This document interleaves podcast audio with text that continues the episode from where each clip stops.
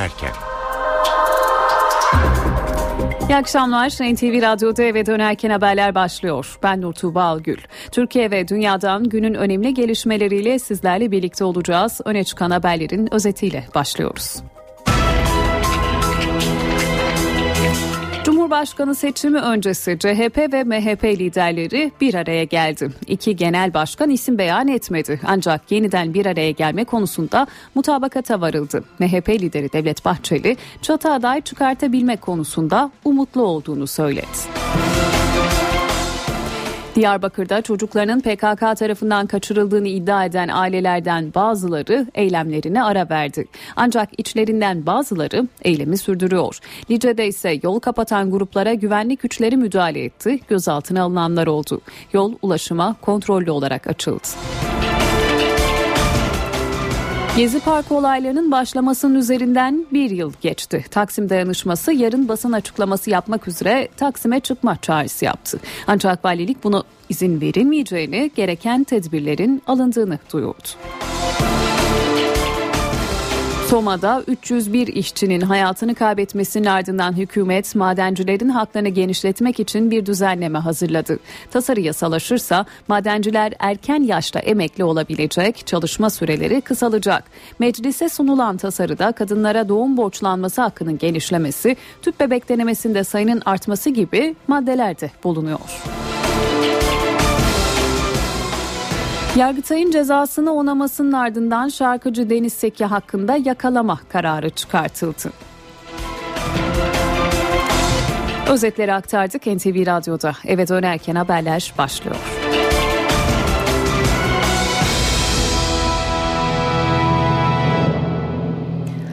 Cumhurbaşkanlığı seçimi öncesi CHP ile MHP arasında ilk temas bugün kuruldu. Taraflar Cumhurbaşkanı nitelikleri konusunda görüş alışverişinde bulundu. Çatı aday önerisi üzerinden iki liderin isim telaffuz edebileceği sanılıyordu ancak bu gerçekleşmedi. Kılıçdaroğlu ve Bahçeli yeniden görüşme konusunda irade beyan etti. Ayrıntıları NTV muhabiri Özgür Akbaş'tan alacağız. Özgür Cumhurbaşkanlığı seçim sürecinde muhalefet partileri en kritik görüşmeyi gerçekleştirdiler. MHP lideri Devlet Bahçeli, CHP lideri Kemal Kılıçdaroğlu'nu mesleki makamında ziyaret etti. Bu görüşme yaklaşık 45 dakika sürdü. Görüşmede, e, görüşmenin ana ekseninde isim konuşulmadığını açıkladı iki liderde. Ama liderlerin bir kez daha görüşmesi, bir kez daha bir araya gelmesi konusunda mutabakat çıktı. Yani iki parti de kapılarını birbirine açık bıraktı. Görüşmenin ardından 45 dakika dakikalık görüşmenin ardından Kemal Kılıçdaroğlu ile Devlet Bahçeli birlikte habercilerin karşısına geçti ve ilk sözü e, Kılıçdaroğlu misafirine bıraktı. Bahçeli ilk olarak konuştu. Bahçeli gelişmeler neticesinde gerekiyorsa tekrar görüşeceklerinin altını çizdi. İsim telaffuz edilmediğini söyledi Devlet Bahçeli. İsimlerden ziyade, ziyade prensipler üzerinde durduklarını açıkladı. Çatı aday mümkün mü diye soruldu Bahçeli'ye. Umutlu olduğumu söylemek istiyorum dedi MHP lideri lideri Devlet Bahçeli peki bir kez daha görüşecek misiniz diye soruldu. Bahçeli bu soruya da her zaman yanıtını verdi. Bahçeli'nin ardından Kemal Kılıçdaroğlu da kısa bir açıklama yaptı. Son derece verimli ve olumlu bir görüşme olduğunun altını çizdi Kemal Kılıçdaroğlu. Herhangi bir isim tartışma konusu olmadı. Genel ilkeler üzerinde konuştuk dedi Kemal Kılıçdaroğlu. Olanak olduğu sürece bir kere daha görüşme konusunda mutabakat sağlandığını ifade etti. Anlaşılan o ki önümüzdeki günlerde MHP ve CHP liderleri liderleri arasında birer görüşme daha, oluş, daha olacak Cumhurbaşkanı adayını belirlemeden önce. Diyarbakır'da çocuklarının PKK tarafından kaçırıldığını öne sürüp oturma eylemine başlayan 72 aileden bir kısmı bugün eylemlerine ara verdi. Ancak içlerinden bazıları belediye önünde oturmaya devam edecek. Zira bu aileler eylemi sonlandıran kişilere birbirleri tarafından söz verildiğini, kendilerinin endişeli bekleyişinin ise sürdüğünü söylüyor. Çocuklarının PKK tarafından kaçırıldığını iddia eden ailelerin eylemi 12. gününde sona erdi. Açıklama eylemi başlatan isimlerden biri olan 15 yaşındaki Fırat Aydın Eren'in babası Selami Eren'den geldi. Eren Başbakan Erdoğan'ın barış için gerekirse zehir içeri sözlerini atıfta bulundu. Amacımız barışın gelmesi için, tarafların daha rahat rol oynayabilmesi için bu eyleme biraz ara vermek. Benim çocuğumun çocuğunuzu öldürmesini nasıl istemiyorsam Çocuğunuzun da çocuğumu öldürmesini istemem. Barışı getiren ayakkabısına su içmeye hazırız. Yeter ki barış getir başka bir şey istediğimiz yok.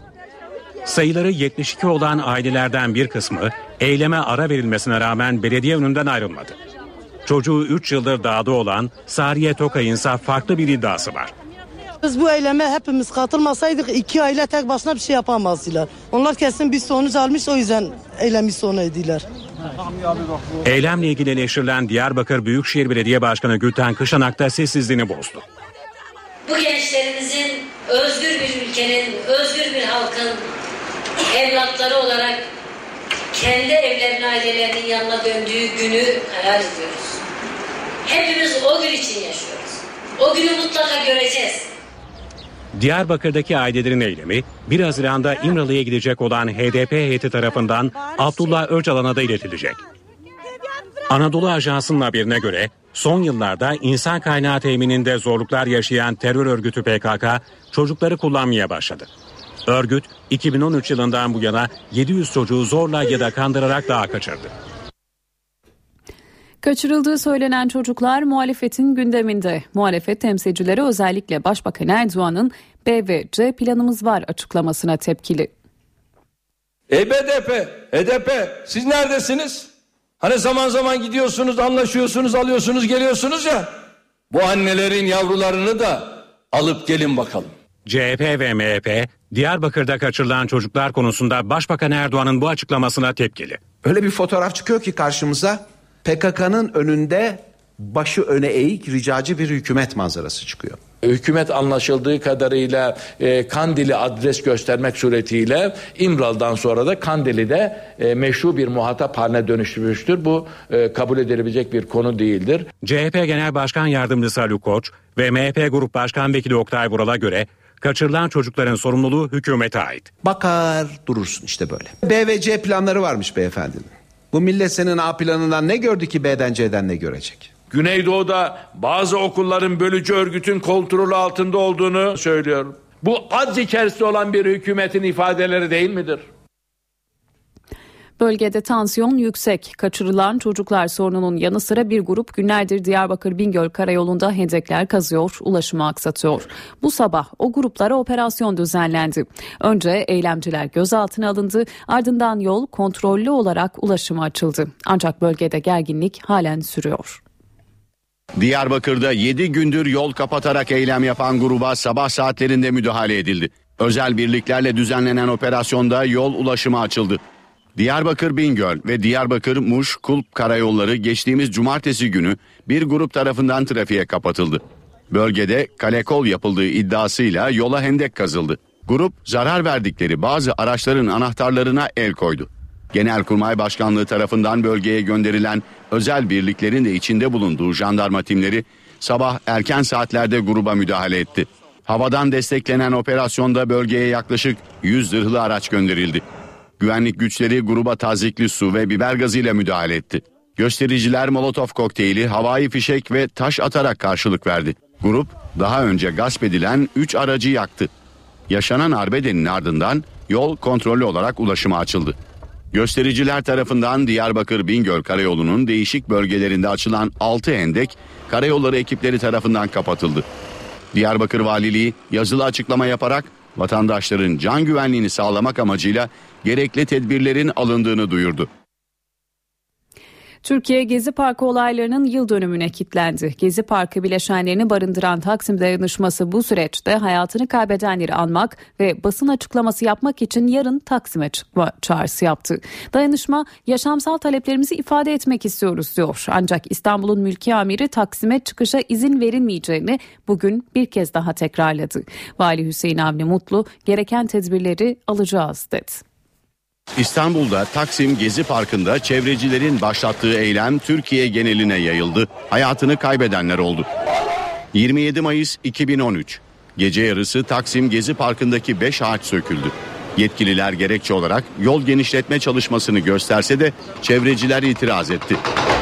Parka Topçu Kışlası ve AVM yapılacağı iddiasıyla nöbet tutulmaya başlandı. 28 Mayıs 2013 gün yine olaylı başladı.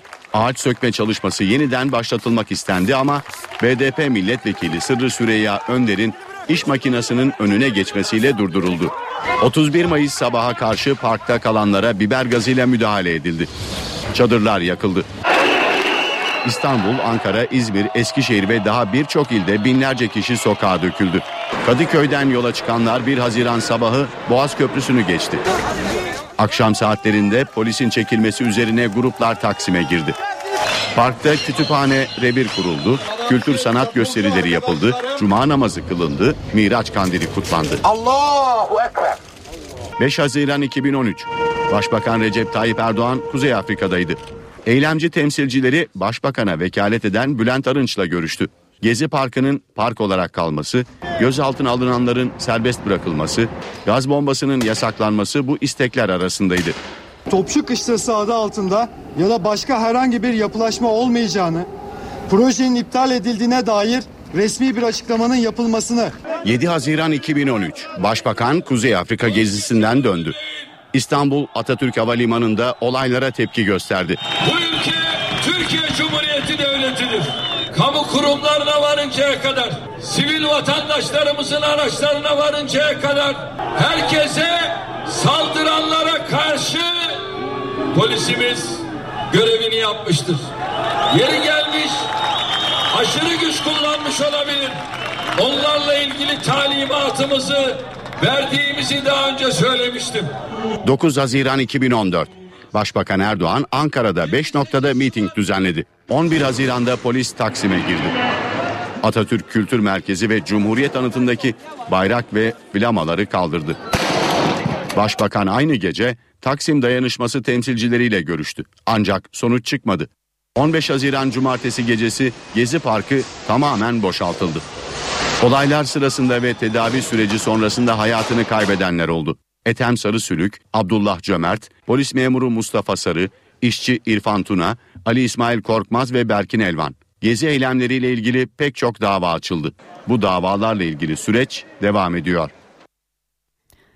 Gezi olayları sırasında yüzüne gaz fişeği isabet eden Mustafa Namlı adlı vatandaşın yaralanmasına ilişkin yürütülen soruşturmada savcılık önemli bir karar aldı. Savcı şüphenin tespit edilememesi üzerine fişeği atan polisin bulunması amacıyla 2028 yılına kadar daimi arama kararı verdi. Savcılık Namlı'yı yaralayan polisi tespit etmek için emniyetten olay anına ilişkin görüntü istedi. Ancak emniyet talep edilen görüntüleri eksik gönderdi. Gerekçe olarak eylemlerde almış olduğu hasardan dolayı kameraların belli bir süre çalışmaması gösterildi. Bunun üzerine savcı şüpheli polisin tespit edilmesi için zaman aşımının dolacağı süre olan 2028'e kadar daimi aranması kararını verdi. Mağdurun avukatı ise bu tip olaylarda savcılığın gerekli titizlikle çalışmadığını iddia ederek emniyetin mağdurların yaralanma saatlerinde kameraların bozuk olduğunu bildirmeleri nedeniyle bu tarz dosyalar sürüncemede kalmaktadır. Dolayısıyla savcılık bu ilginç kararıyla adeta dosyayı kapatmıştır dedi. Anayasa Mahkemesi'nin YouTube'a erişim engeli hak ihlalidir yönündeki kararının ardından sitenin yeniden açılması bekleniyor. Mahkeme kararı Telekomünikasyon İletişim Başkanlığı'na gönderildi. TİB'in önümüzdeki saatlerde siteye erişimi yeniden açabileceği ifade ediliyor.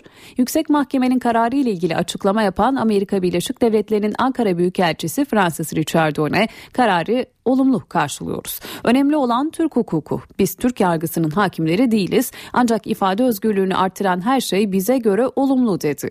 YouTube, Dışişleri Bakanlığı'ndaki Suriye konulu gizli toplantının ses kayıtlarının yayınlanmasının ardından 27 Mart tarihinde erişime kapatılmıştı.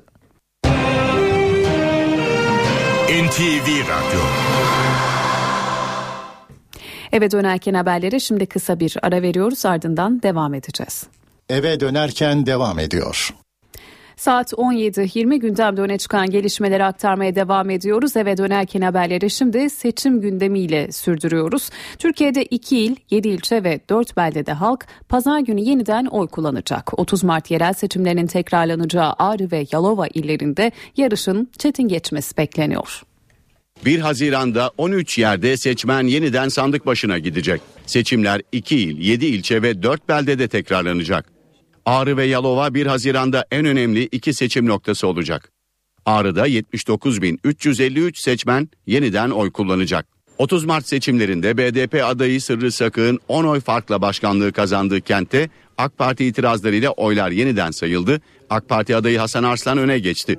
Bu kez de BDP oy sayımında eksiklik olduğu gerekçesiyle seçimlerin iptal edilmesini istedi.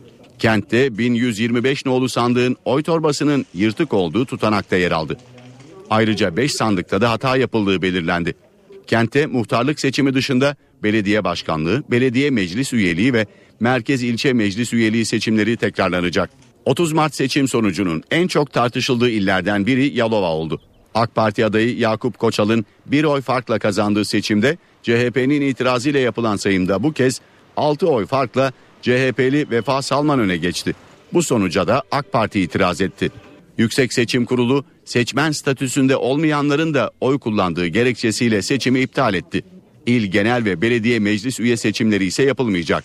Kentte 89.729 seçmen 288 sandıkta oy kullanacak. 1 Haziran'da ayrıca Aydın'ın Buharkent, Bayburt'un Aydıntepe, Bitlis'in Güroymak, Çankırı'nın Şabanözü, Eskişehir'in Mahmudiye, Kastamonu'nun Çatalzeytin ve Tokat'ın Yeşilyurt ilçelerinde seçmen sandık başına gidecek. Çorum'un Aştavul, Erzincan'ın Çadırkaya, Niğde'nin Bağlama ve Yozgat'ın Eymir beldelerinde de seçim tekrarlanacak. Afyonkarahisar'ın Emirdağ ilçesine bağlı Gömü beldesinde ise 1 Haziran'da ara seçim yapılacak. Beldede seçmen belediye meclis üyeliği için oy verecek. AK Parti'de Ankara ve Şırnak il başkanları görevlerinden istifa etti. İstifasını yazılı bir açıklamayla duyuran Ankara İl Başkanı Murat Alpaslan, 5 yıllık süre içinde tüm seçimlerden zaferle çıktığımız bir sürecin sonunda görülen lüzum üzerine görevimden istifa ediyorum dedi. Murat Alparslan, 2009 yılından bu yana AK Parti Ankara İl Başkanlığı görevini yürütüyordu. Bursa'yın Bursa'nın Karacabey ilçesi Gazi Mahallesi'nde pazar günü yenilenecek muhtarlık seçiminde aday bolluğu yaşanıyor. Mahalle muhtarının 30 Mart seçimlerinden sonra hayatını kaybetmesi nedeniyle yapılacak seçimde tam 11 aday yarışacak. Seçmene kendilerini tanıtmak için yerel gazetelere ilan veren adaylar mahalleyi de afişlerle donattı. Adaylar seçime 2 gün kala oy toplama telaşında pazar günü yaklaşık 7 bin seçmen 22 sandıkta oy kullanacak. NTV Radyo Soma'da 301 işçinin hayatını kaybetmesinin ardından hükümet madencilerin haklarını genişletmek için bir düzenleme hazırladı. Tasarı yasalaşırsa madenciler erken yaşta emekli olabilecek, haftalık çalışma süreleri de kısalacak. Meclise sunulan tasarı hazırlıkları uzun süredir devam eden başka düzenlemeleri de içeriyor. Kadınlara doğum borçlanması hakkının genişlemesi, tüp bebek denemesinde sayının arttırılması bu başlıklardan birkaçı. Ayrıntıları NTV Ankara İstihbarat Şefi Ahmet Ergen aktarıyor. Ahmet Madencilere yıpranma hakkı genişletilerek 43 yaşında emeklilik imkanı getiriliyor. Madencilerin 2008 yılındaki düzenlemeyle 55'e çıkarılan emeklilik yaşı 50'ye çekiliyor yeniden ve yıpranma hakkı genişletilerek söylediğimiz gibi izin günleri, tatil günleri de yıpranmadan sayılarak 43 yaşında emeklilik hakkı getiriliyor. Madencilere yılda 6 ikramiye yani bir ay tek bir ay çift maaş imkanı geliyor. Bunun dışında baktığımızda yine maden işçilerini ilgilendiren izin günleri 4 gün en az 4 gün artırılıyor. Ee, Bu ne anlama geliyor? Madenlerde çalışan işçiler bir yıl içerisinde en az 18 gün e, yıllık ücretli izin yapacak. Bu kıdem sürelerine göre ve toplu iş sözleşmesinde yer alan hükümlere göre değişebilecek. Maden işçilerinin iş güvencesi de güçlendiriliyor. Yeraltı maden işlerinde çalışanların belirli süreli sözleşmesi olmasına rağmen iş sözleşmeleri geçerli bir neden olmaksızın işverenler tarafından feshedilemeyecek. Bunlar madencilerle ilgili düzenlemeler. Soma ile ilgili bir notu aktaralım. Soma'da facianın yaşandığı işletmenin sahibi işverenin bütün yükümlülükleri geçerli olmak kaydıyla madencilere ve yakınlarına e, Çalışma ve Sosyal Güvenlik Bakanlığı'nın belirlediği sürelerde bir maaş ödemesi de söz konusu olacak yasaya göre. Bu yasa özellikle taşeron işçiler ve bazı sosyal kesimler için de haklar getiriyor. Aktaralım hemen tüp bebek deneme sayısı sigortalılar için 2'den 3'e çıkarılıyor ve 3. denemede prim oranı da %20'ye düşürülmüş durumda. Daha doğrusu katkı payı oranı %20'ye düşürülmüş durumda. Çalışan kadınlar için doğum borçlanması hakkı da 2 çocuktan 3 çocuğa çıkarılıyor. Taşeron işçilerle e, ilgili asıl işverene yüklenen bazı sorumluluklar var. Taşeron işçinin maaşının tam olarak ödenip ödenmediğini kontrol etme görevi asıl işverene veriliyor. Yine kamuda çalışan taşeron işçinin kıdem tazminatı da güvenceye alınıyor. Kamu kurumu e, bu kıdem tazminatını hesap hesaplayarak işçinin banka hesabına yatırmak zorunda. Taşeron işçi yine sendikalı olma e, tercihini kullanırsa bunun önü açılıyor ve e, toplu iş sözleşmesini de iş yerinde örgütlü sendikanın yürütmesine yönelik bir hüküm var. Yine Asıl işveren taşeron işçinin iş sağlığı ve güvenliği önlemlerinden sorumlu olacak. Bunlar önemli düzenlemeler. Bir notu daha aktaralım. 3,5 milyona yakın kişinin 7 milyar lirayı bulan bir borcu e, söz konusuydu. E, zorunlu genel sağlık sigortası uygulamasında gelir testine girmeyen ya da gelir testine girmesine rağmen prim borcunu ödemeyenlerin prim borçları yeniden yapılandırılacak ve bu yapılandırma sırasında gecikme faizi ve gecikme zammı uygulanmayacak. Soma'da 301 madencinin hayatını kaybettiği faciaya ilişkin soruşturma sürüyor. Daha önceden hakkında tutuksuz yargılama kararı verilen tekniker İsmail Adalı bugün yeniden gözaltına alındı. Savcı Adalı'yı tutuklanma talebiyle mahkemeye sevk etti. Adalı bulunduğu madenin güvenliğini sağlayamamakla suçlanıyor. Soruşturma kapsamında 7 kişi tutuklu bulunuyor. Başbakan Erdoğan dün sürpriz bir şekilde Soma faciasında 60 işçiyi şehit veren İzmir'in Kınık ilçesini ziyaret etmişti. O ziyarete ilişkin ayrıntılar bugün belli oldu. Başbakanın faciada hayatını kaybeden işçilerin ailesine yapılacak yardımları anlattı, ev sözü verdi. Başbakan Recep Tayyip Erdoğan Soma'daki faciada hayatını kaybeden 60 işçinin ailelerini memleketleri İzmir'in Kınık ilçesinde ziyaret etti. Başbakan yakınlarını kaybeden ailelere başsağlığı diledi. Başınız sağ olsun. Sağ olsun. Buyurun. Ailelerle tek tek ilgilenen Başbakan Erdoğan sorunları dinledi. Ardından da yaraların sarılması için atılacak adımları anlattı. Bu ay içerisinde bu yasayı da çıkarıyoruz. Bu yasanın çıkışıyla birlikte de inşallah gerek bu emekli ölüm aylığı şeklinde bu orada yerini alacak ve buradan zaten bu maaşlar hemen ailesine gelmeye başlayacak. Aileler en çok barınma sorunu ve taşeronluk sisteminden yakındı. Başbakan Erdoğan da ev sözü verdi ve taşeronluk sistemiyle ilgili gerekli adımların atılacağını söyledi. Diğer taraftan ev konusu aynı şekilde olacak.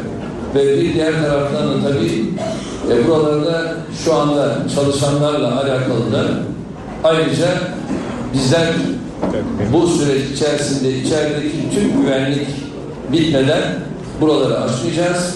Bu süre içerisinde de oralarda çalışanlara tam maaş olarak maaşları ödenecek. Ayrıca işsizlik fonundan da bu süre bitene kadar ayrıca destek ücretini kendilerine ödeyeceğiz. Başbakan Erdoğan'ın eşi Emine Erdoğan da aileleri teselli etti. Muğla'nın Yatağan ilçesindeki termik santrallerinin özelleştirilmesine karşı eylem yapan işçilere polis müdahale etti. İşçiler Ankara'da Enerji Bakanlığı bahçe duvarının korkuluklarına kendilerini zincirledi. Polis önce gruba eylemi sona erdirin çağrısı yaptı. Çağrıyı biber gazıyla müdahale takip etti. Zincirleri kesen polis işçileri gözaltına aldı. Yatağan işçileri termik santrallerin özelleştirilmesine karşı 10 Nisan'dan bu yana Ankara'da eylem yapıyordu.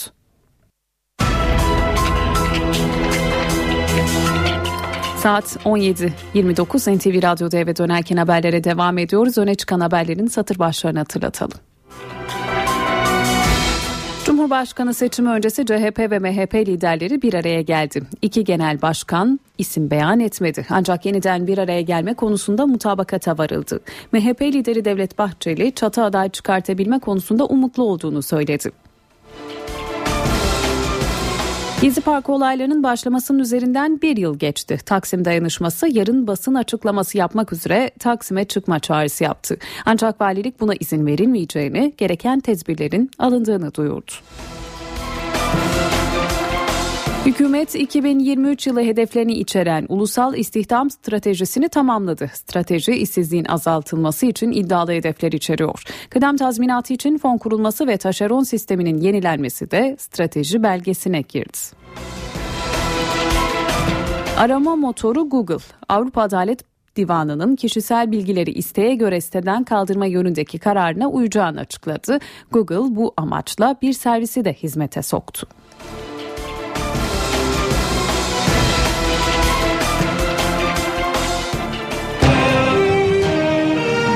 NTV Radyo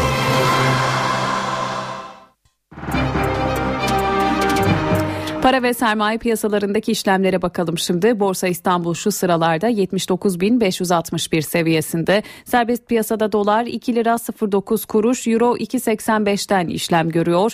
Kapalı çarşıda ise Cumhuriyet altını 570, çeyrek altın 138 liradan satılıyor.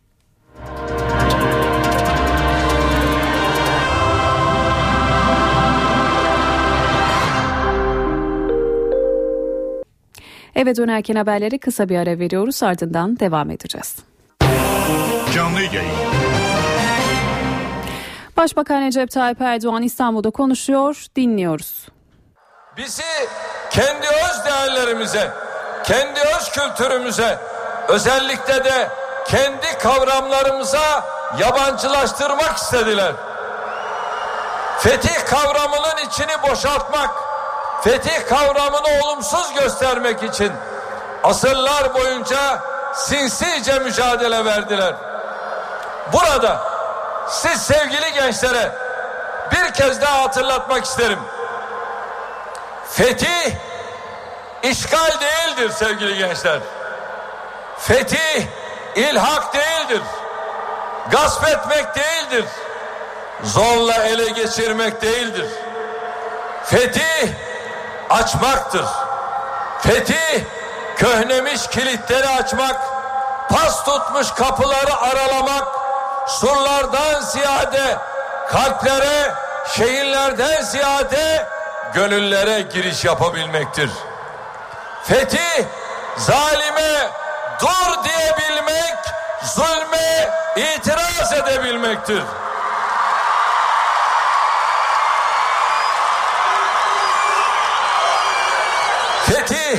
Mazlumların elinden tutmak, gariplerin, yolda kalmışların, yoksulların yüreğine su serpebilmektir. Fetih zulmün egemen olduğu o diyarlara hakkı taşımak, adaleti taşımak, hoşgörüyü taşımaktır. Karanlık çağlara mühür vurup aydınlık bir istikbali inşa edebilmektir. Unutmayın her yeni başlangıç bir fetihtir.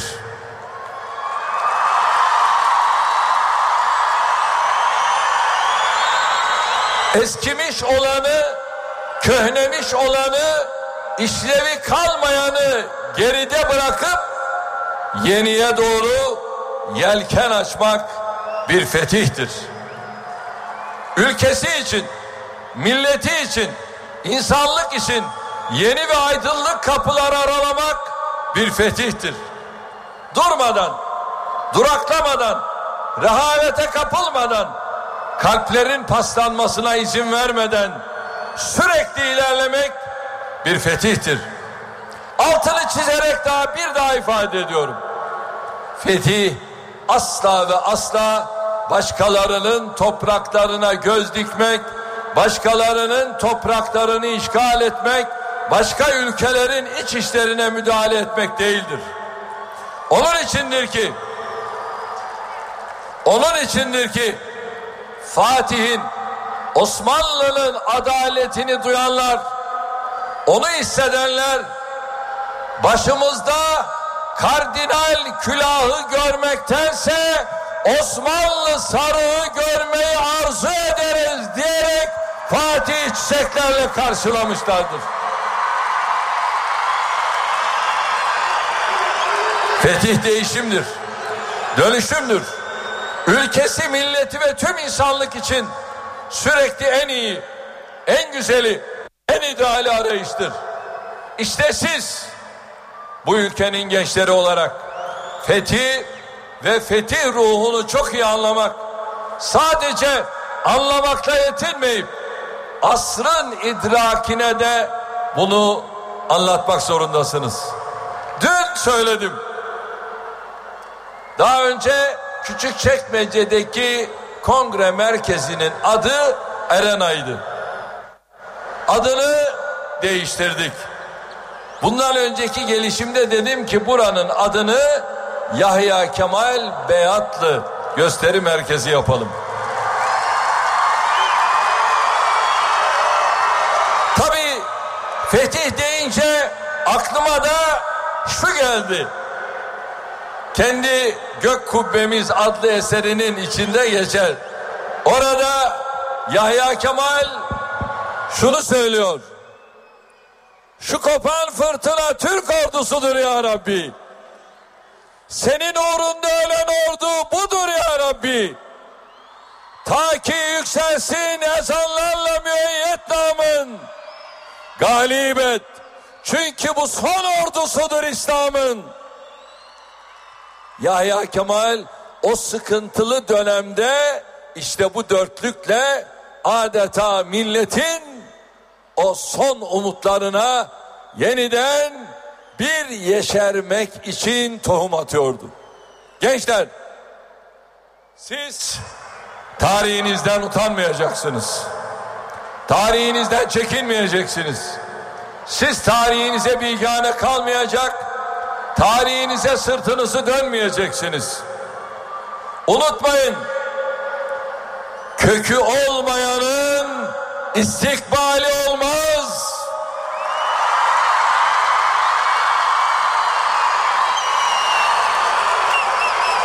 Geçmişini bilmeyen geleceğini asla şekillendiremez. Bizim ecdadımız, bizim dedelerimiz bin yıllar boyunca kutlu bir yürüyüşün bir medeniyet dava kahraman neferleri oldular. Arkalarında her zaman adalet bıraktılar.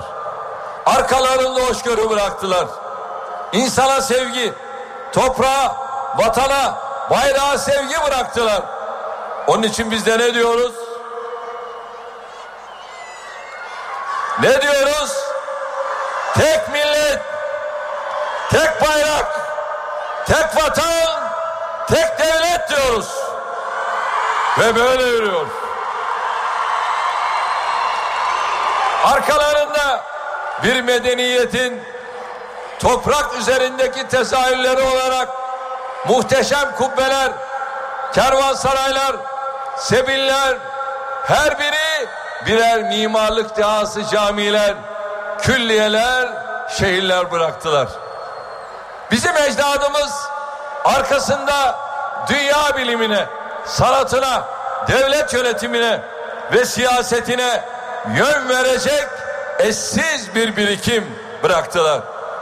İşte sizler bu mirası hem tanımak hem anlamak hem de o mirasa yeni eserler eklemek zorunda olan bir gençliksiniz. Onun için ne diyorum? Ecdadımız Fatih gemileri karadan yürüttü.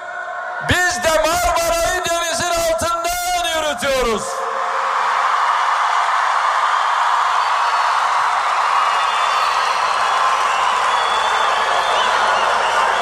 Sizlerden rica ediyorum gençler. Tarihinizi mutlaka ve mutlaka öğrenin. Tarihinizi sağlam kaynaklardan, objektif kaynaklardan mutlaka okuyup öğrenin. Türkiye içinde medeniyetimizin muhteşem eserlerini asla öksüz bırakmayın. Diyarbakır'da Camii'den Edirne'de Selimiye'ye kadar Sivas'ta Divriği Ulu Camii'nden İstanbul'un muhteşem tarihi eserlerine kadar Ağrı'da İshak Paşa Sarayı'ndan Bursa'da Yeşil Türbe'ye kadar dünyanın hayranlık duyduğu eserlerimizi mutlaka ziyaret edin. Muhayyilenizin, muhayyilenizin sınırları ülkemizin sınırlarına hapsolup kalmasın. Çünkü bizim atalarımızın muhayyilesi sınırlı değildi. Doğuda Myanmar'dan batıda Amerika'ya kadar yeryüzünün hemen her bölgesinde bizim ecdadımızdan kalma izler var. Bizim yeryüzüne dağılmış mimari eserlerimiz, köprülerimiz, çeşmelerimiz, onlardan da önemlisi şehitliklerimiz var.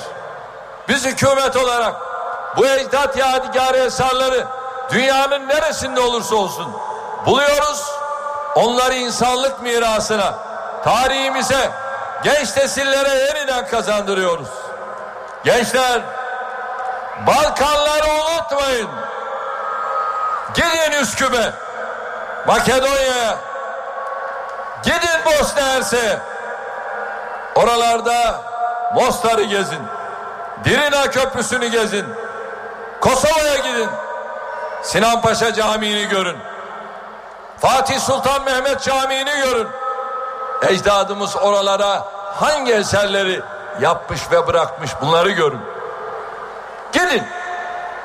Ve oralardaki kardeşlerimizle kucaklaşın. Eğer yolunuz düşer de Myanmar'a gidip bizim oradaki şehitliğimizi ziyaret edebilirseniz yeni bir projeyle ayağa kaldırdığımız o şehitlikte bir Fatiha okuyabilirseniz inanıyorum ki tarihinizi çok daha iyi anlayacaksınız.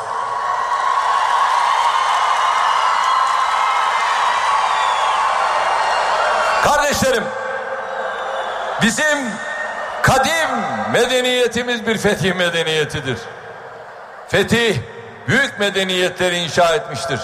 İşte bunun için Ahmet Yesevi'den Yusuf Has Hacib'e, Ahmet Hani'den Mevlana'ya, Yunus Emre'den Karahoca, Karacaoğlan'a, Fuzuli'den Nedim'e, Yahya Kemal'den Necip Fazıl'a, Mehmet Akif'ten Sezai Karakoç'a, Kemal Tahir'den Oğuz Atay'a, Nazım Hikmet'e kadar medeniyetimizin fikir mimarlarını, medeniyetimizin öyküsünü anlatan kalemleri lütfen okuyun.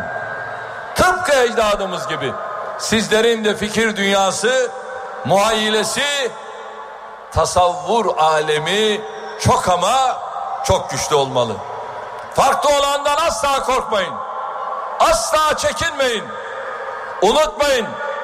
İnancına güvenen inanç hürriyetinden korkmaz. Düşüncesine güvenen düşünce hürriyetinden korkmaz. Siz güçlüsünüz. Ben size inanıyorum. Ervanur gibisiniz her biriniz. Size inanıyorum.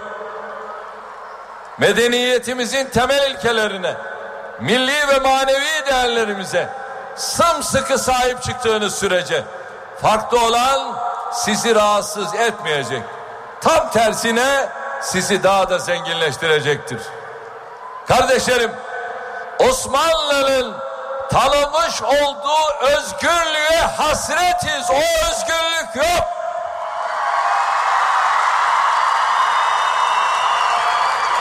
Ne kadar birikimli, ne kadar donanımlı gençler olursanız şiddet, çatışma, münakaşa kendisine yaşam imkanı bulamayacaktır. Unutmayın. Fikrin bittiği yerde şiddet başlar. Düşüncenin yetersiz kaldığı, fikirlerin konuşulamadığı yerde silahlar, taşlar, sopalar konuşur. İşte bu geziciler var ya geziciler, onlar fikri olmayanlardır. Onlar düşüncesi olmayanlardır.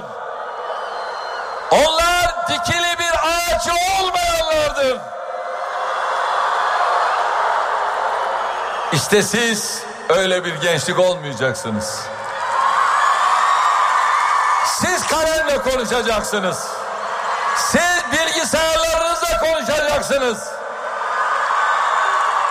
Tarihinizden, kültürünüzden aldığınız o güçle konuşacaksınız. Onunla yazacaksınız. Onun için size çok inanıyorum. Size çok güveniyorum. Gençler, iyi bir eğitim almayan öyle nesiller var ki ne yazık ki kandırılmaya çok müsait oldular. Okullarında iyi eğitim alamayan gençler istismara açık nesiller oldu. Kendi öz medeniyetinden, kendi milli ve manevi değerlerinden uzaklaştırılmış gençler uyuşturucuya, bağımlılığa, eli kanlı silahlı terör örgütlerine işte bakın Diyarbakır'da gördünüz değil mi? 23 Nisan'da yavrular dağa kaçırıldı. Ne diyordu anneler? O malum BDP'nin temsilcilerine sizin evlatlarınız Amerika'da İngiltere'de okuyor bizim yavrularımızı daha kaçırıyorsunuz diyorlardı. Bu çok anlamlı. Çok anlamlı bu. Kendi evlatları dağda değil. Amerika'da. İngiltere'de. Ama o ağlayan annelerin, babaların evlatları maalesef daha kaçırıyor. Niye? Çünkü bunlarda milli ve manevi değerler yok. Bundan uzaklaşmışlar. Uzaklaştırılmışlar. Kardeşlerim, uyuşturucu, eli kanlı, molotof kokteyl, bunlarla birlikte her türlü ahlaksızlık var. İşte cemaat görüntüsü altında ne yazık ki kan emici istismar yapılanmalarına maalesef açık oldular. Terör örgütleri, istismarcı örgütler, silah ve uyuşturucu baronları madden ve manen zayıf gençler üzerinden kirli emellerini gerçekleştirmek isterler. İşte size, tarihimize, medeniyetimize, millet ve vatan şuuruna sahip çıkarak bu istismarcı çevrelerin tuzağından uzak kalmalısınız. Bir yıl önce bunun provasını İstanbul'da yaptılar. Büyük Türkiye'yi durdurmak için gençleri kullandılar. Türkiye ekonomisine zarar vermek için gençleri kullandılar. Türkiye'nin yurt dışındaki imajını sarsmak için sokaklarda gençleri kullandılar. Çözüm sürecini sabote etmek, birliğimizi, huzurumuzu, kardeşliğimizi tehdit etmek için gençleri kullandılar. Kardeşlerim, Kadıköy'ün duvarlarında ne yazıyordu biliyor musunuz? Zulüm 1453'te başladı.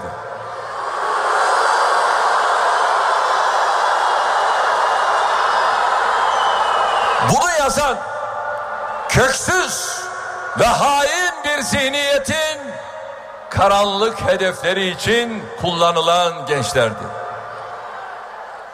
O gençlere Ankara'da Türkiye Cumhuriyeti bayrağının bayrağını dahi yaktırdılar.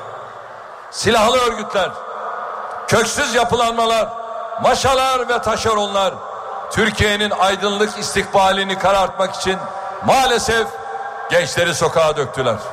Tahrik ettiler. Gençlerin üzerinden Türkiye'ye tuzak kurmak istediler. Mısır'daki gençleri de tahrik ettiler. Ülkeyi ne hale getirdiklerini görüyorsunuz. Esmamızı böyle şehit ettiler.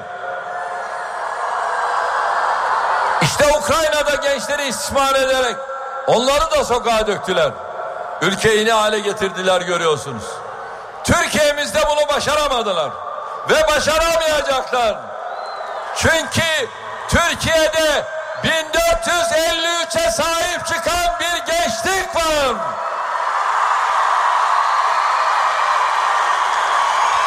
Türkiye'de 1071'e sahip çıkan bir gençlik var.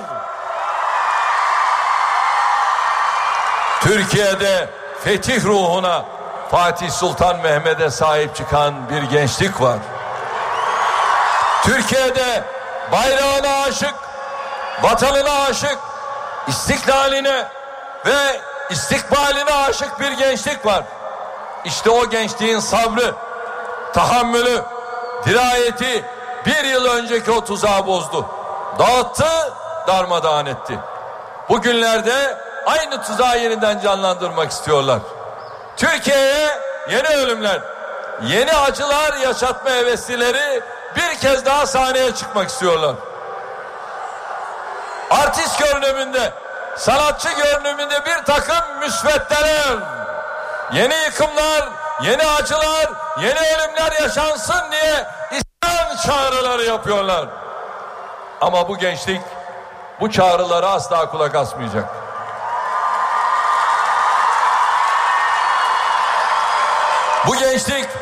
Bayrağının tekrar yakılmasına asla izin vermeyecek. Bu gençlik büyük Türkiye'ye, büyük Türkiye'ye yönelik bu alçakça saldırılara inanıyorum ki boyun eğmeyecek. Ama bu ülkenin gençliği onlar gibi sokağa çıkmayacak. Eline taş, sapan, molotof, silah almayacak. Siz kitaplarınızda bu ülkeye sahip çıkacaksınız.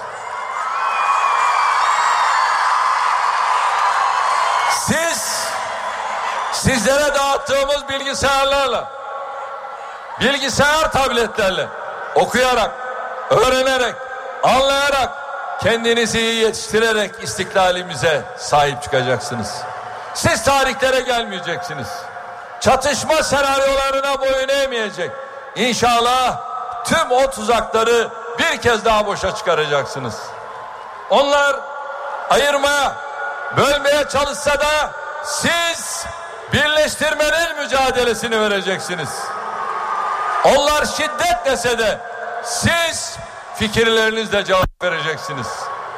Onlar kendileri dışındaki herkese her şeyi aşağılayarak baksa da siz yaradılanı yaradandan ötürü severiz diyerek bu yola devam edeceksiniz.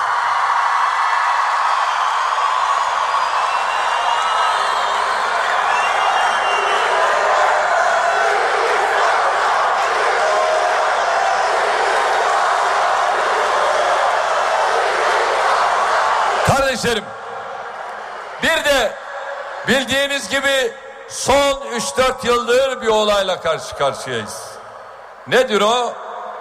Cemaat adı altında, görüntüsü altında örgütlenen örgüt hırsını, örgüt çıkarlarını ülkesinin, milletinin, dininin ve diyanetinin üzerinde gören istismarcılara karşı lütfen dikkatli olun.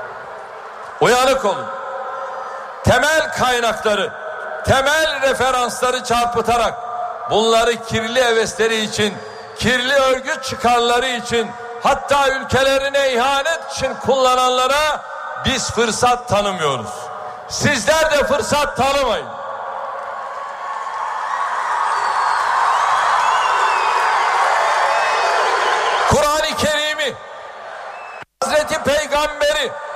Alimleri, gönül insanlarını dahi kendilerine vasıta edecek kadar alçalanlara hiçbir zaman imkan tanımayın. Sahte peygamberlere, sahte şeyhlere, sahte hocalara asla inanmayın, prim vermeyin.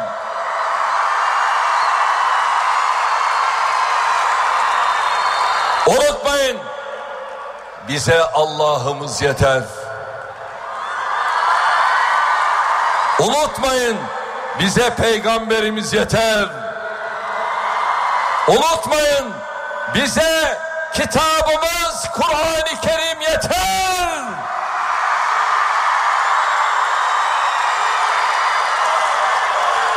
Başka kaynak aramaya gerek yok. Bize bu kaynak yeter.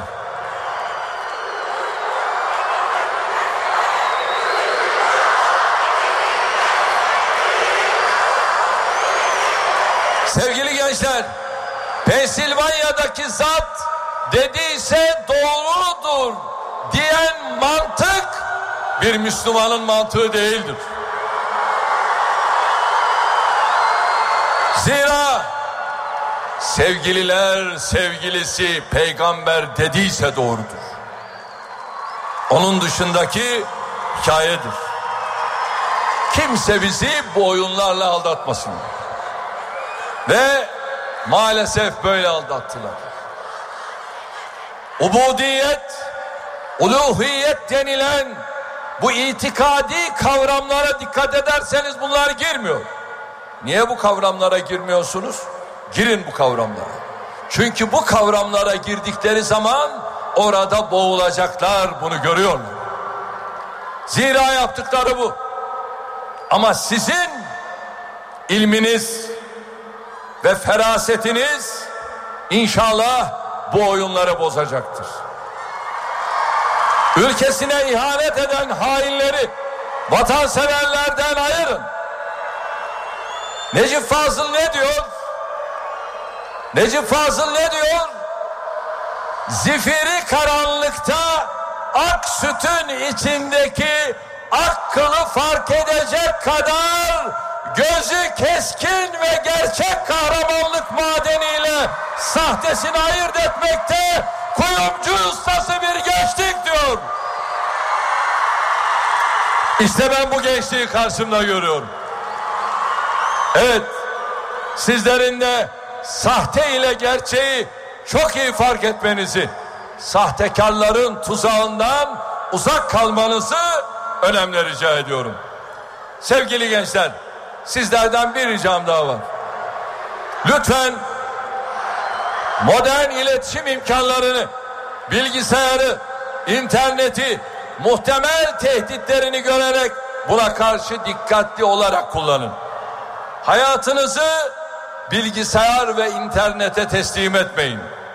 Gençliğinize ipotek konulmasına müsaade etmeyin. Twitter'ın, Facebook'un, YouTube'un esiri asla olmayın.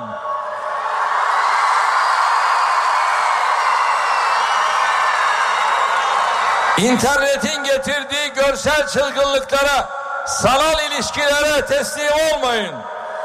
İnternet ve bilgisayarın sizin milli ve manevi değerlerinizi örselemesine, vaktinizi, enerjinizi çalmasına, özellikle de sizlerin o tertemiz ruhunuzu kirletmesine asla mahal vermeyin.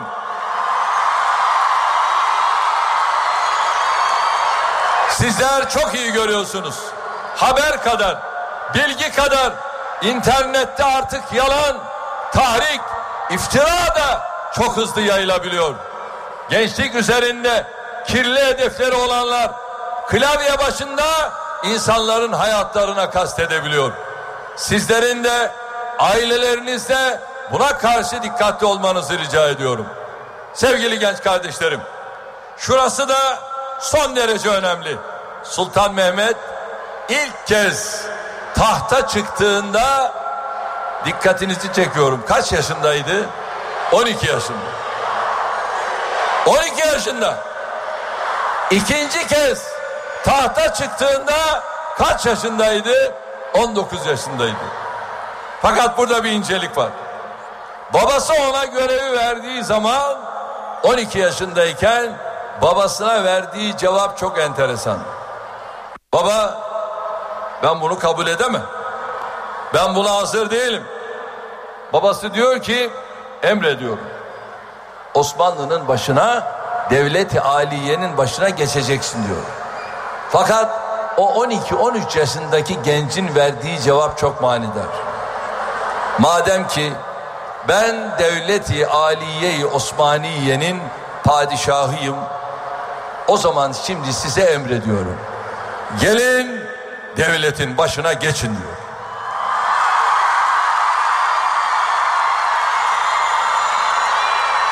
Şu zekayı görüyor musunuz?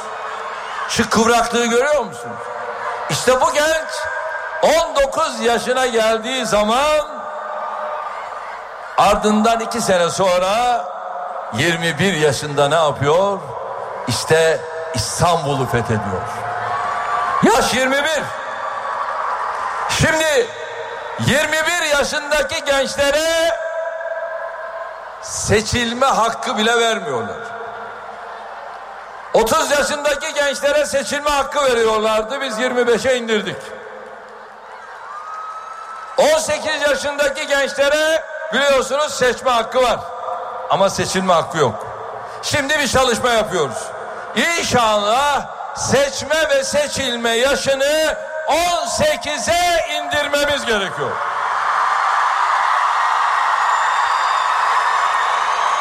Almanya'da oluyor.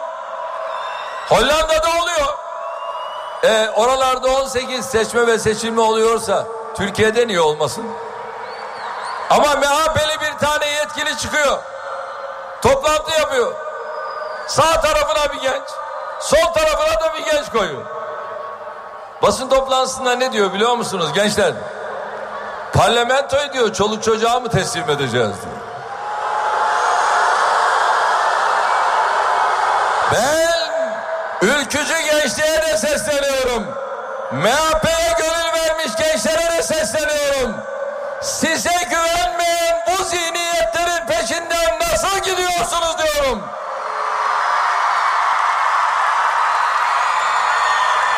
Biz gençlerimize güveniyoruz. İnanıyoruz. İnşallah yarınları sizlerle daha güçlü kılacağız. Çünkü sizler Fatih'in torunlarısınız. Sizler evladı Fatiha'sınız. Böyle bir dolalım böyle bir birikim en önemlisi de sizler aynen Fatih gibi böyle bir özgüven içinde olmak zorundasınız. Çünkü siz Fatih'in İstanbul'u fethettiği yaştasınız.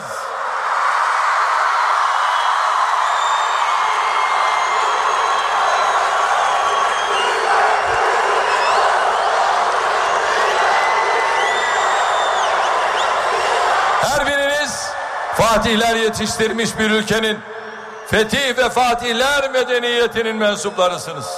Siz korkmayacaksınız. Siz çekinmeyeceksiniz. Siz umutsuz olmayacaksınız. Bu ülkenin gençleri olarak Fatih'in izinde nesiller olarak çağlar kapatıp çağlar açacağınıza sadece ülkenizin değil dünyanın istikametine yön vereceğinize yürekten inanacaksınız. Hiçbir olumsuzluk boynunuzu yere edirmesin. Hiçbir zorluk sizleri umutsuzluğa sevk etmesin. Lügatinizde inandığınız yolda vazgeçmek kavramı geri adım atmak kavramı asla olmasın. Siz büyük bir ülkenin gençlerisiniz. Siz büyük bir medeniyetin mirasçılarısınız. Siz büyüyen, güçlenen, bölgesinde ve dünyada artık ben de varım diyen bir Türkiye'nin geleceğisiniz.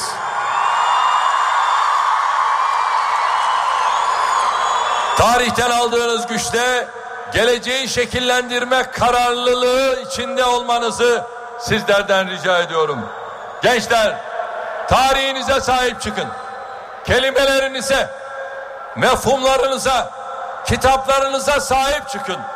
Milletinize, devletinize, bayrağımıza, şehitlerimizin mirasına sahip çıkın.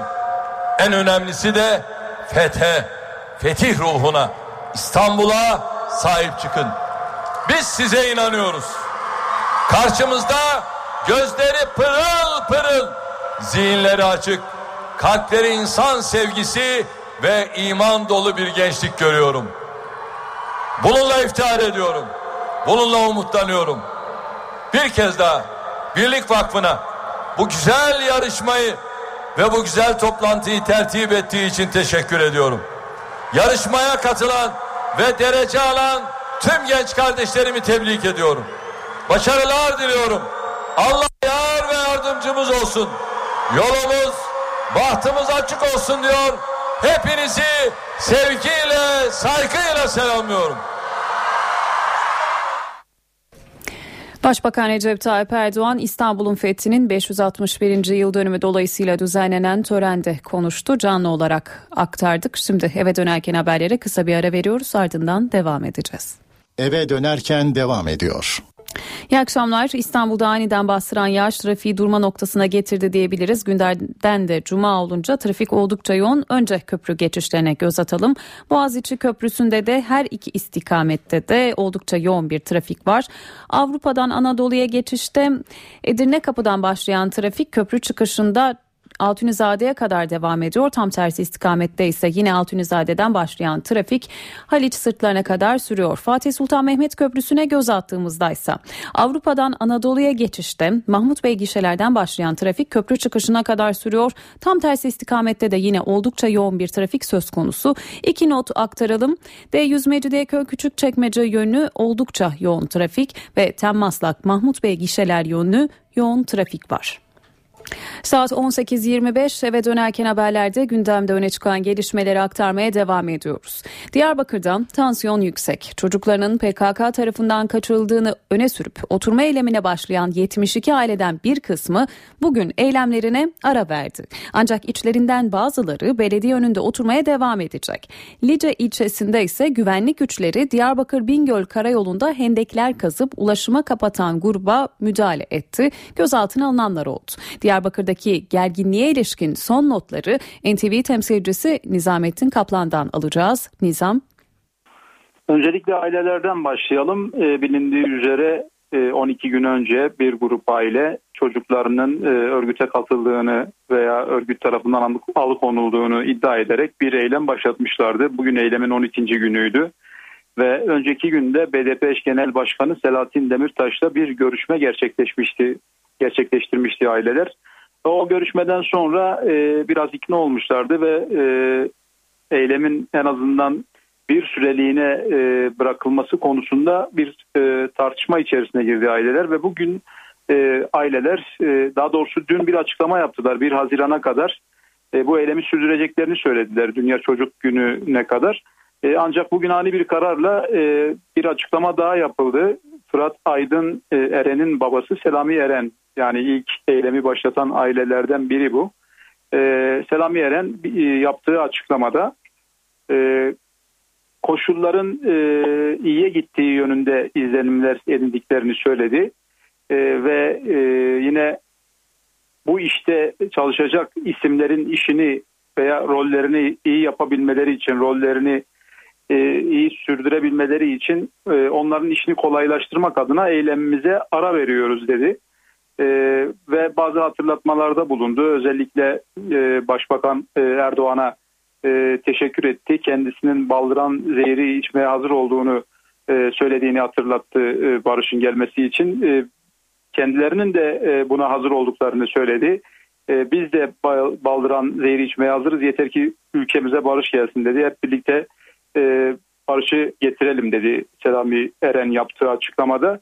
E, ve yine e, sivil toplum örgütlerinin de bu konuda inisiyatif almasını istedi e, Baba Eren yaptığı açıklamada e, ve daha sonra ailelerin bir kısmı Diyarbakır Büyükşehir Belediyesi önünden ayrıldılar ama bazı aileler kendi çocukları gelinceye kadar bu eylemi sürdürmekte kararlı olduklarını belirttiler. E, biraz aileler arasında bir görüş farklılığı oluştuğu izlenimi edinildi. E, bir kısmı ara verdiğini belirtirken bir kısmı hala eylemini sürdürüyor. Tabii bu ne kadar süre onu kestirmek güç ama e, bu hafta sonu e, belki farklı gelişmeler yaşanabilir. E, ailelerin e, kararını da bu e, gelişmeler etkileyebilir. Ya devam edecekler ya da e, devam etmeyecekler. E, burada biraz daha hafta sonu İmralı'ya gidecek heyetin verece- vereceği mesajlar da önemli. Lice olayına gelirsek Lice'de geçen hafta cumartesinden bu yana e, yol kesme, e, araçların durdurulması ve hendekler kazılarak Diyarbakır Bingöl yolunun kapatılması eylemleri vardı. Zaman zaman güvenlik güçleriyle göstericiler karşı karşıya geliyordu ama bu sabah itibariyle e, oraya e, çok ciddi bir müdahalede bulundu güvenlik güçleri. Özel harekat timlerinin de içerisinde olduğu, özel birliklerin de içerisinde olduğu bir e, ekip müdahale etti ve e, yer yer gerginlikler yaşandı, arbede yaşandı, yaralananlar olduğu bildirildi. E, hem güvenlik güçlerinden hem de sivillerden. E, sanırım önümüzdeki saatlerde Diyarbakır Valiliği bu konuda detaylı bir açıklama yapacak. Belki de e, oradaki e, son durumu hem o açıklamadan e, öğrenebiliriz. Barış ve Demokrasi Partililer de bölgeye gitti. Bazı sivil toplum örgütleri de onlar da e, açıklama yaparak bölgedeki son durumu muhtemelen kamuoyuyla paylaşacaklar. E, bizler de daha net öğrenmiş olacağız orada neler olup bittiğini. Evet Diyarbakır'daki Diyarbakır'a ilişkin son notları NTV temsilcisi Nizamettin Kaplan aktardı. Saat 18.30 öne çıkan haberlerin satır başlarını hatırlayalım. Gezi eylemleriyle ilgili İstanbul'da konuşan Başbakan Erdoğan, geziciler fikri olmayandır. Onlarda milli ve manevi değerler yoktur dedi. Cumhurbaşkanı seçimi öncesi CHP ve MHP lideri bir araya geldi. İki genel başkan isim beyan etmedi ancak yeniden bir araya gelme konusunda mutabakata vardı. MHP lideri Devlet Bahçeli çatı aday çıkartabilme konusunda umutlu olduğunu söyledi. Soma'da 301 madencinin öldüğü soruşturmada daha önce ifadesi alınan tekniker İsmail Adalı bugün yeniden gözaltına alındı. Mahkemeye çağrılan tekniker tutuklandı. Böylece soruşturma kapsamında tutuklananların sayısı 8'e yükseldi.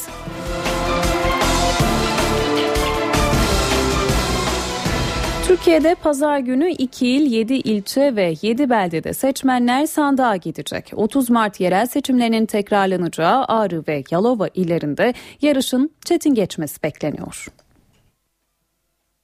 1 Haziran'da 13 yerde seçmen yeniden sandık başına gidecek. Seçimler 2 il, 7 ilçe ve 4 beldede tekrarlanacak. Ağrı ve Yalova 1 Haziran'da en önemli iki seçim noktası olacak. Ağrı'da 79.353 seçmen yeniden oy kullanacak.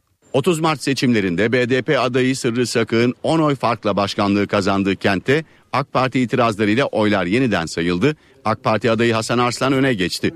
Bu kez de BDP oy sayımında eksiklik olduğu gerekçesiyle seçimlerin iptal edilmesini istedi.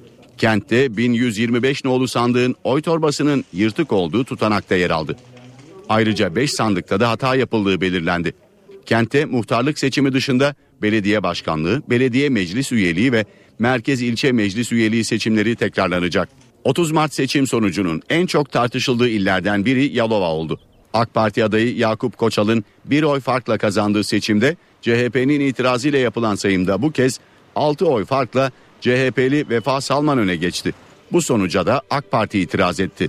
Yüksek Seçim Kurulu seçmen statüsünde olmayanların da oy kullandığı gerekçesiyle seçimi iptal etti.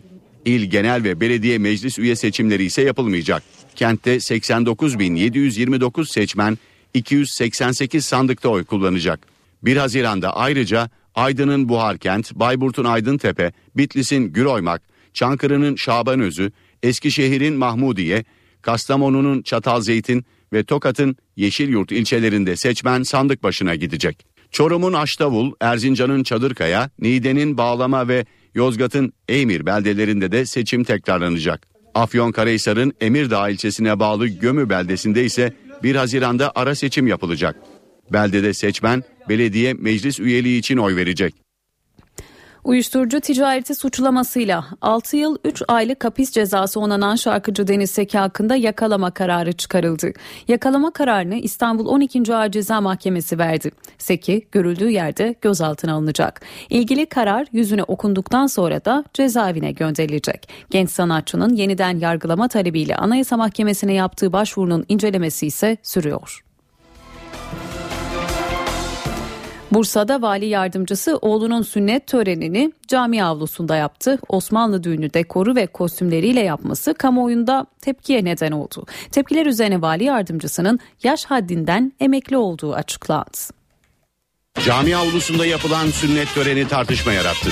Sünnet töreninin sahibi vali yardımcısı yaş haddinden emekliye ayrıldı. Bursa Vali Yardımcısı Mehmet Özcan 6 yaşındaki oğluna Osmanlı usulü sünnet töreni yaptı. Mehter marşı çalındı, sünnet olacak çocuk at sırtında törene getirildi. Ancak törenin Osmanlı Padişahı Murat Hüdavendigar'ın kabrinin de bulunduğu cami avlusunda yapılması tepki çekti. Cami şadırvanının önüne taht kuruldu. Sünnet olacak çocuğa şehzade kıyafeti giydirildi. Anne ve baba da Osmanlı tarzı kıyafetler giydi. Kılıç Kalkan ekibi ve ateşbaz gösteri yaptı. Camilerimizin e, tarihi mekanlarımızın böyle işlevsel olarak da kullanılabileceğini anlatmak istedik doğrusu. Misafirlerin cami avlusunda ağırlanması, namaz kılmak ve türbeyi ziyaret etmek için gelenlerin tepkisini çekti. Tartışma yaratan sünnet töreninden sonra Bursa Valiliğinden açıklama geldi.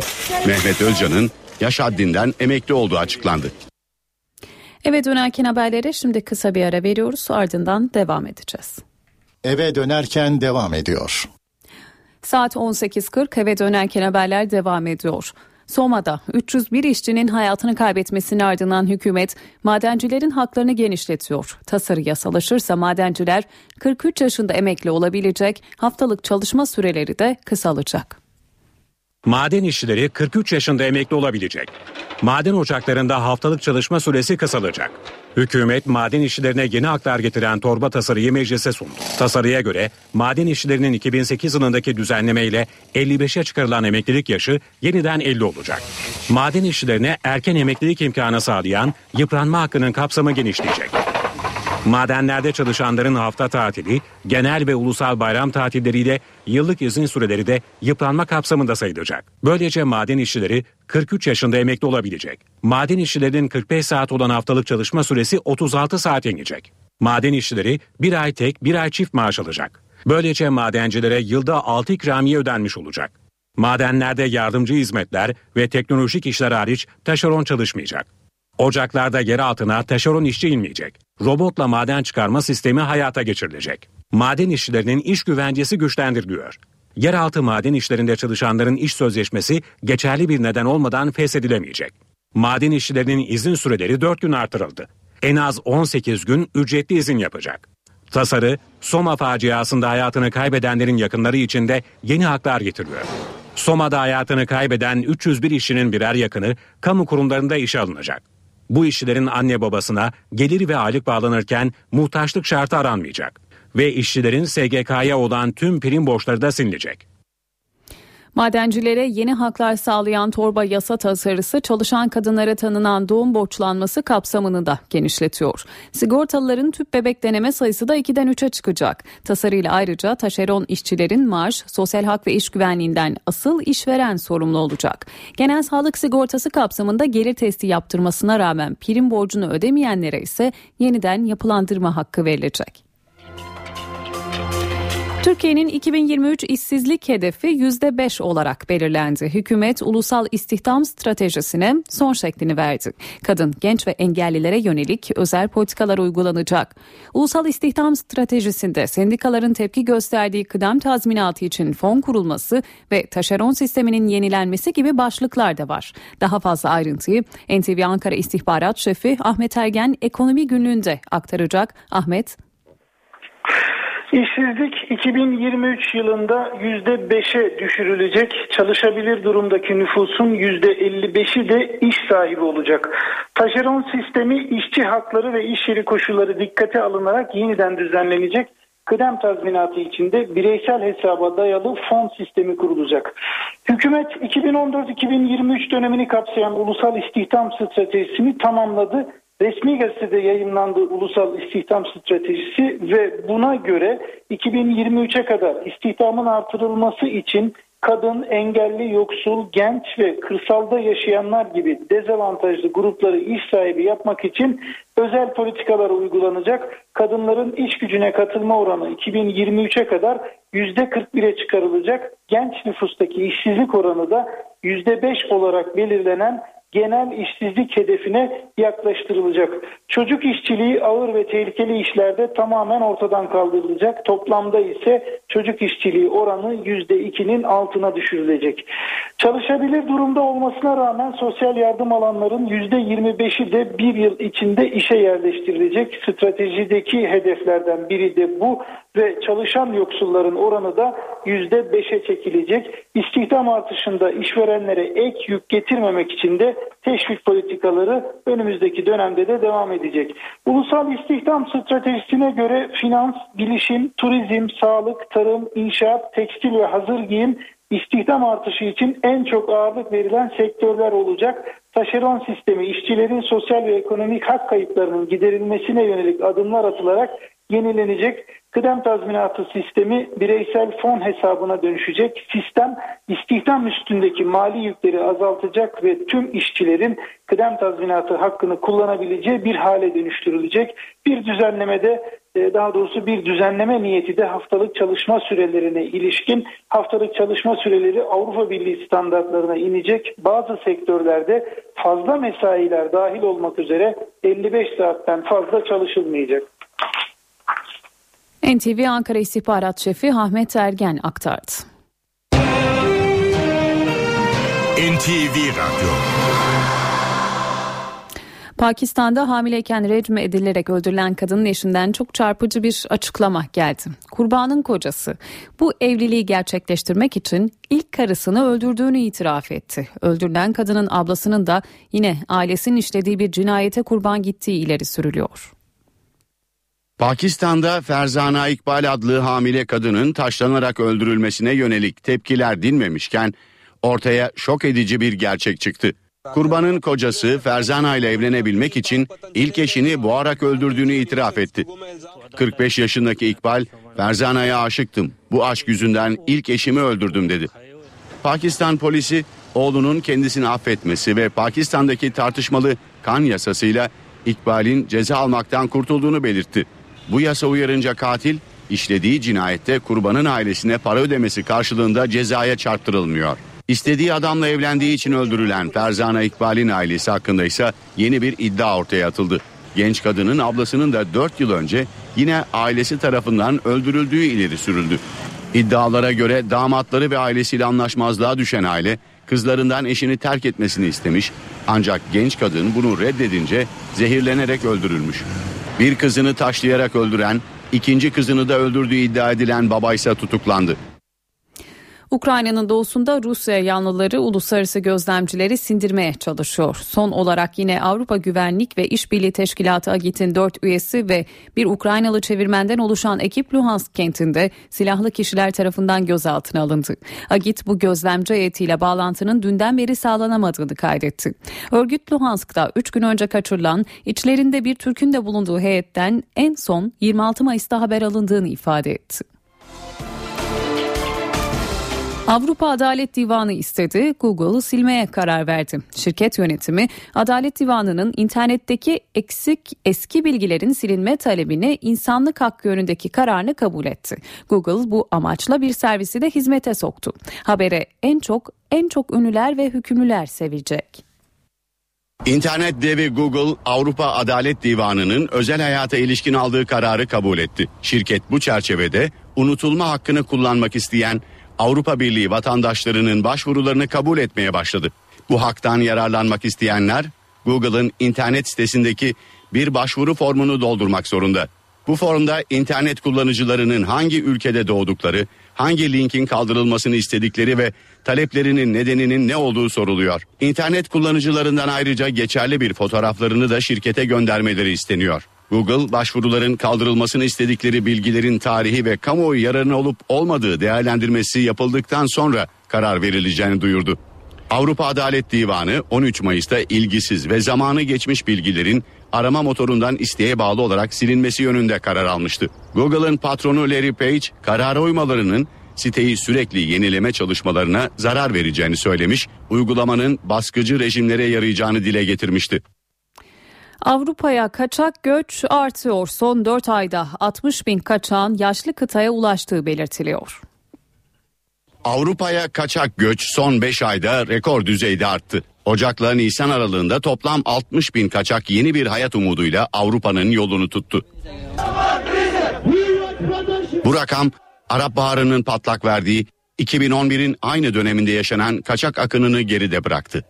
Kaçakların büyük kısmı Kuzey Afrika'dan yola çıkıp İtalya üzerinden Avrupa'ya girmeye çalıştı. 4 ayda 42 bin kaçak İtalya kıyılarına ulaşmak için derme çatma teknelerle Akdeniz'in tehlikeli sularına meydan okudu. Alınan tüm önlemlere rağmen Akdeniz 5 ayda yüzlerce kaçağa mezar oldu. Diğer kaçaklarınsa Fransa, İspanya, Fas sınırı, Yunanistan ve Balkanlar gibi güzergahları tercih ettiği belirtiliyor. Kaçakların çoğunu Suriye'deki savaş ve Libya'daki siyasi istikrarsızlıktan kaçanlar oluşturuyor. Afganistan, İran ve Eritre'den kaçanların sayısında da son dönemde artış olduğuna dikkat çekiliyor. Eve dönerken haberleri şimdi kısa bir ara veriyoruz. Saatler 19'u gösterdiğinde gündemde öne çıkan gelişmeleri aktarmaya devam edeceğiz. Eve dönerken devam ediyor. Saat 19 ben Nur Tuğba Algül eve dönerken haberlerde günün öne çıkan başlıklarını aktarıyoruz. Başbakan Erdoğan İstanbul'da katıldığı bir toplantıda gezi olaylarını değerlendirdi. Erdoğan eylemlere katılan gençleri eleştirdi. Onların fikri yok dedi. Başbakan sanatçıları da gençleri tahrik etmekle suçladı. Cumhurbaşkanı seçimi öncesi CHP ve MHP liderleri bir araya geldi. İki genel başkan isim beyan etmedi ancak yeniden bir araya gelme konusunda mutabakata varıldı. MHP lideri Devlet Bahçeli çatı aday çıkartabilme konusunda umutlu olduğunu söyledi. Bahçeli bir gazetede yer alan Abdullah Gül'e adaylık teklif ettiği yönündeki haberi bir kez daha yalanladı. Kimseye adaylık önermediğini söyledi. Diyarbakır'da çocuklarının PKK tarafından kaçırıldığını iddia eden ailelerin bir kısmı eylemlerine ara verdi. Ancak içlerinden bazıları eylemini sürdürüyor. Lice'de ise yol kapatan gruplara yönelik güvenlik güçleri müdahale etti. Gözaltına alınanlar oldu.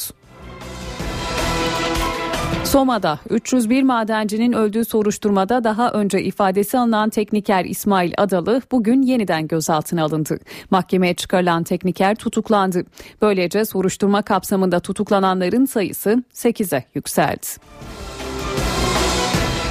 Yargıtay'ın cezasını onamasının ardından şarkıcı Deniz Seki hakkında yakalama kararı çıkartıldı.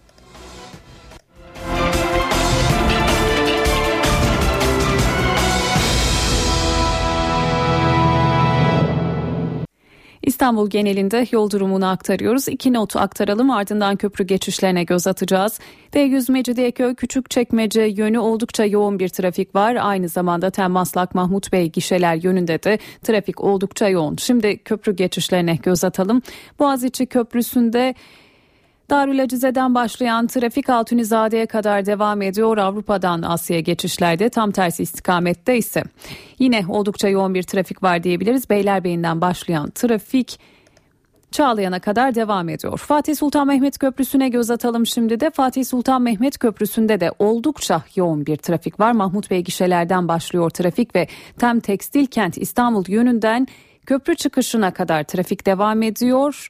Kavacığa kadar devam ettiğini söyleyebiliriz. Tam tersi istikamette ise yine oldukça yoğun bir trafik var diyebiliriz. Bir not daha aktaralım. Basın Ekspres iki telli Güneşli yolunda da bir trafik kazası mevcut. Bir şerit trafiğe kapalı ekip sevk edildi. Eve dönerken haberleri noktalıyoruz. NTV Radyo'da kısa bir aranın ardından Mete Çubukçu'nun hazırlayıp sunduğu Kayıttayız programını dinleyebilirsiniz. İyi akşamlar.